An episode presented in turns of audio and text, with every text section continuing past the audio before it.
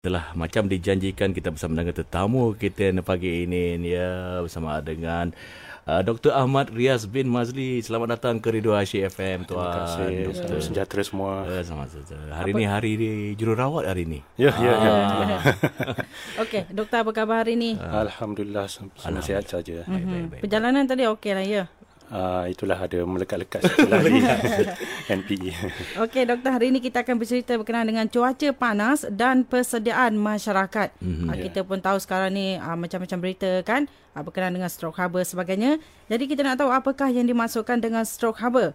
Boleh doktor uh, kaitkan stroke harbor dengan gelombang? Mm-hmm. Okey, um, stroke harbor ni ialah di mana satu keadaan uh, badan kita mengalami peningkatan suhu yang terlalu tinggi lah. Mm. Uh, yang ini kita katakan 41 darjah Celsius. Mm. Dan akibat uh, akibat dari pendarahan berpanjangan kepada suhu panas lah. Baik, Maknanya ni kaitan dia dari uh, gelombang panas tu mm. menyebabkan uh, stroke. Baik. So stroke harbor ni bila badan terlalu panas dan mm.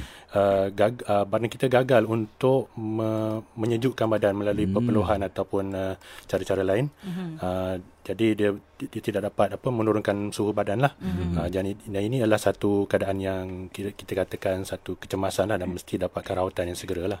Uh. Okey, selain itu juga uh, apakah antara penyakit-penyakit utama yang disebabkan oleh cuaca panas ini? Mungkin ramai di luar sana yang uh, tahu bila panas demam. Jadi hmm. kita nak tahu apa uh, antara penyakit-penyakit utamanya.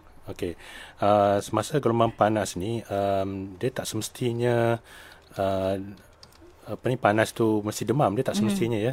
So jadi kita kena tengok dari segi uh, uh, punca badan tu panas eh mungkin yeah. dah ada jangkitan contohnya kalau dia dah ada uh, tanda-tanda mm-hmm. um, batuk sesama itu kita kita dapat kaitkan dia dengan um, uh, demam ya mm-hmm. tapi dalam situasi ini uh, gelombang haba ini uh, badan kita panas akibat daripada suhu sekeliling yang terlalu tinggi lah yeah. uh, jadi um, dia antara penyakit yang kita boleh uh, kaitkan dengan uh, gelombang panas ni ialah heat rash ataupun uh, ruam panas eh. Yeah. Maknanya kita bila terdah pada panas tu kita punya kulit rasa uh, jadi ruam, ada gatal-gatal, ada merah eh. Yeah. Itu satu. Mm. Uh, itu yang antara yang ringan lah. Mm. Uh, mungkin juga kalau kita terkena uh, pancaran matahari mm. maka uh, kulit kita akan terasa panas eh macam macam terbakar eh. walaupun mm-hmm. kita sudah masuk ke tempat yang teduh mm-hmm. kita masih terasa lagi uh, bahang uh, dia bahang ataupun perit dia tu eh. mm-hmm. uh, kemudian uh, pada keadaan yang lebih uh, Uh, lebih serius ialah uh, kekejangan akibat uh, panas lah heat mm-hmm. cramp eh. mm-hmm. uh, kita mungkin krem kaki krem tangan atau pelbagai lah baik mm-hmm. kemudian um, kita juga mungkin boleh mengalami keles, uh, kelesuan haba lah mm-hmm. Ini ataupun heat exhaustion mm-hmm. di mana kita berasa sangat letih lah akibat dari cuaca panas mm-hmm. dan akhir sekali yang paling uh, paling uh, teruk sekali ialah uh, stroke haba lah mm-hmm. itu antara penyakit uh, akibat gelombang haba mm-hmm. kita nak tahu juga apakah simptom utama bagi mereka yang mengalami stroke haba Uh, mungkin uh, kalau kita tengok uh, tadi daripada tadi kan uh, ke- kelesuan mungkin kita rasa biasa kelesuan tu tapi kita tak tahu yang luar biasanya. Hmm. Okey sebelum dia berlaku stroke haba dia ada tanda-tanda awal lah tanda-tanda mm-hmm. yang ringan iaitu yeah. yang mana um, bagi seseorang yang terdedah kepada hab, uh, gelombang haba ni ataupun mm-hmm. uh, cuaca panas ni mm-hmm. dia akan yang ringan-ringannya ialah uh, mm-hmm. sakit kepala yeah.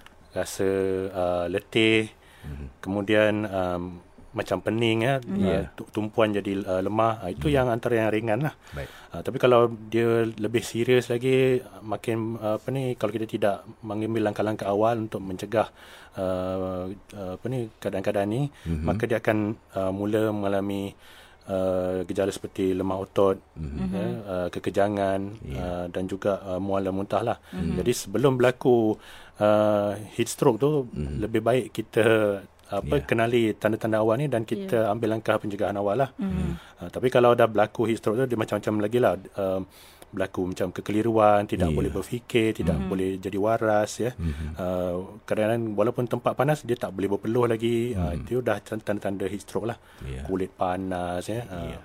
Itulah dia. Mungkin boleh pengsan jugalah. Boleh pengsan. Mm. Dan juga boleh menyebabkan maut. Ya. Yeah. Dan uh, doktor ya, langkah-langkah yang perlu diambil uh, bagi mengurangkan risiko kesihatan yang teruk ni doktor. Bagaimana?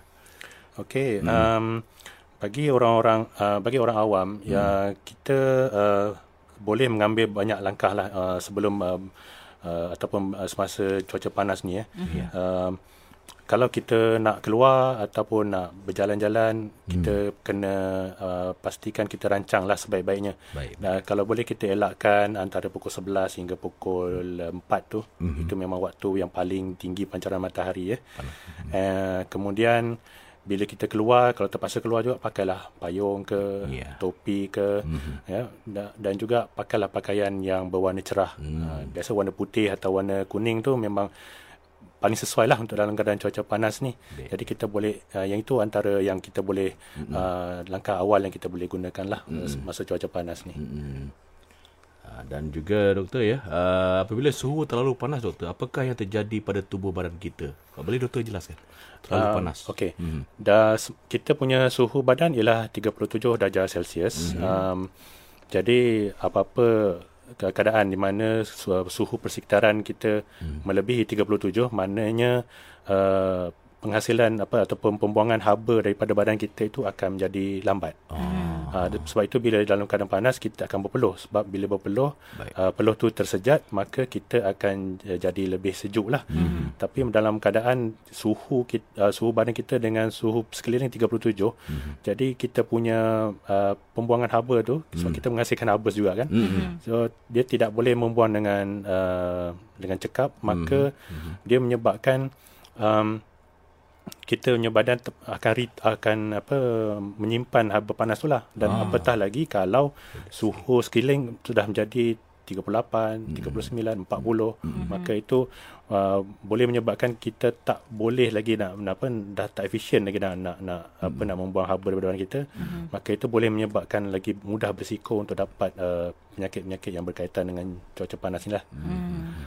So itulah dia uh, uh, dia punya mekanisme dia tapi still uh, kalau uh, kita um, ada kipas ada penyaman udara ke kita boleh turunkan suhu sekeliling mm-hmm. maka kita uh, mungkin dapat mengurangkan uh, risiko apa ni penyakit uh, cuaca panas ni lah. Hmm, disebabkan itulah kita uh, disarankan berada di dalam rumah ya. Ya, ya, ya. Uh, Okey, selain daripada itu juga mungkin uh, kita uh, sedikit sebanyak uh, kita mengetahui berkenaan dengan stroke haba. Kita nak tahu juga apakah yang perlu dilakukan sekiranya ada ahli keluarga kita hmm. yang mengalami stroke haba. Kadang-kadang bila terjadi benda macam ni kita panik. Hmm. Ya, uh, ya. Jadi kita nak tahu.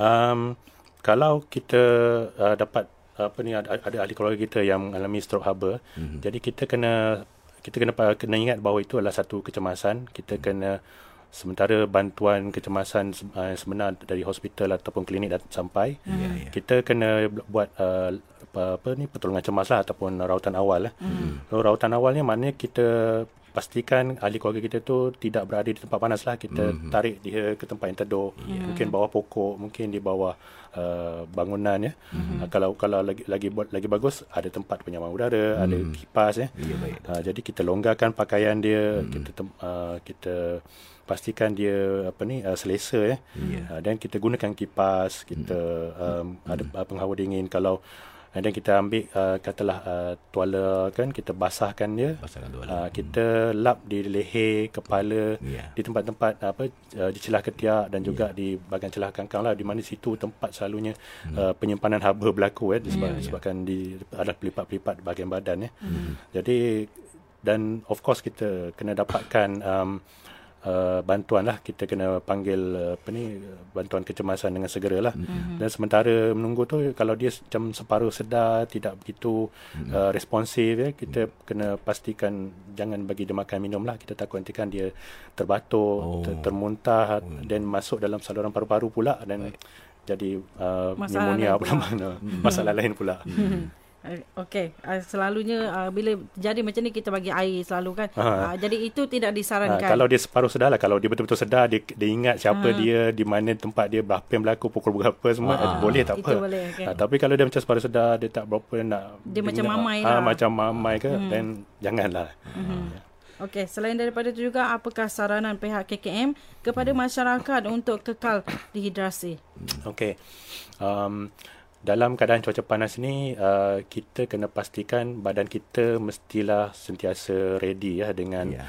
dengan apa ni uh, dengan apa sentiasa hidrat lah.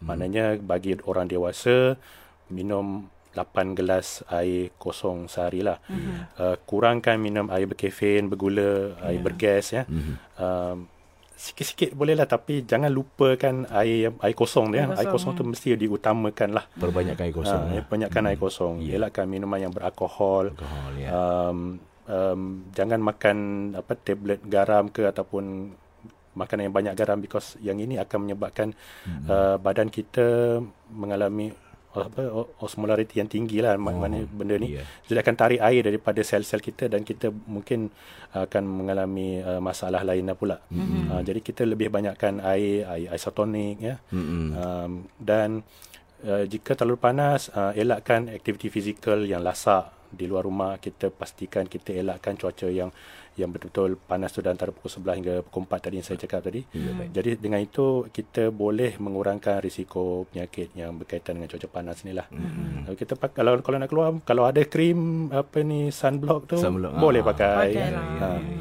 Mm-hmm. Okey, sebelum kita mengakhiri buat bicara kita untuk pagi ini, apakah nasihat doktor kepada para pendengar kita terutamanya masyarakat orang asli uh, berkenaan dengan surah haba? Um, yang pertama kita pastikan kesihatan diri kita uh, di dalam uh, semasa cuaca panas ini kekal hmm. uh, kan apa kehidat apa ni uh, pastikan kita minum air dengan banyak. Hmm. Yang kedua kalau berlaku uh, tanda-tanda yang awal hmm. jangan bertunggu lagi pastikan dapatkan rawatan, uh, rawatan lah. ya. Hmm. Uh, kalau berlaku stroke memanglah uh, rawatan kecemasan paling awal kita dapatkan rawatan paling awal lah. Hmm. Uh, yang yang seterusnya kita pastikan bahawa kita tidak terlalu terdedah kepada cuaca panas di luar lah. Hmm. Uh, so itu antara tiga uh, perkara utama yang kita uh, perlu uh, jagalah di dalam uh, suasana cuaca panas ni. Hmm. Okey, terima kasih kepada Dr. Ahmad Riyad. Sama-sama. Abin Masli uh, kerana sudi berkongsi sedikit sebanyak berkenaan dengan cuaca panas dan persediaan masyarakat. Uh, so, kita harapkan uh, menjadi itibar dan juga menjadi panduan kepada okay. pendengar di luar sana. Terima kasih doktor. Sama-sama. Uh, kita jumpa lagi. Okay. Okay.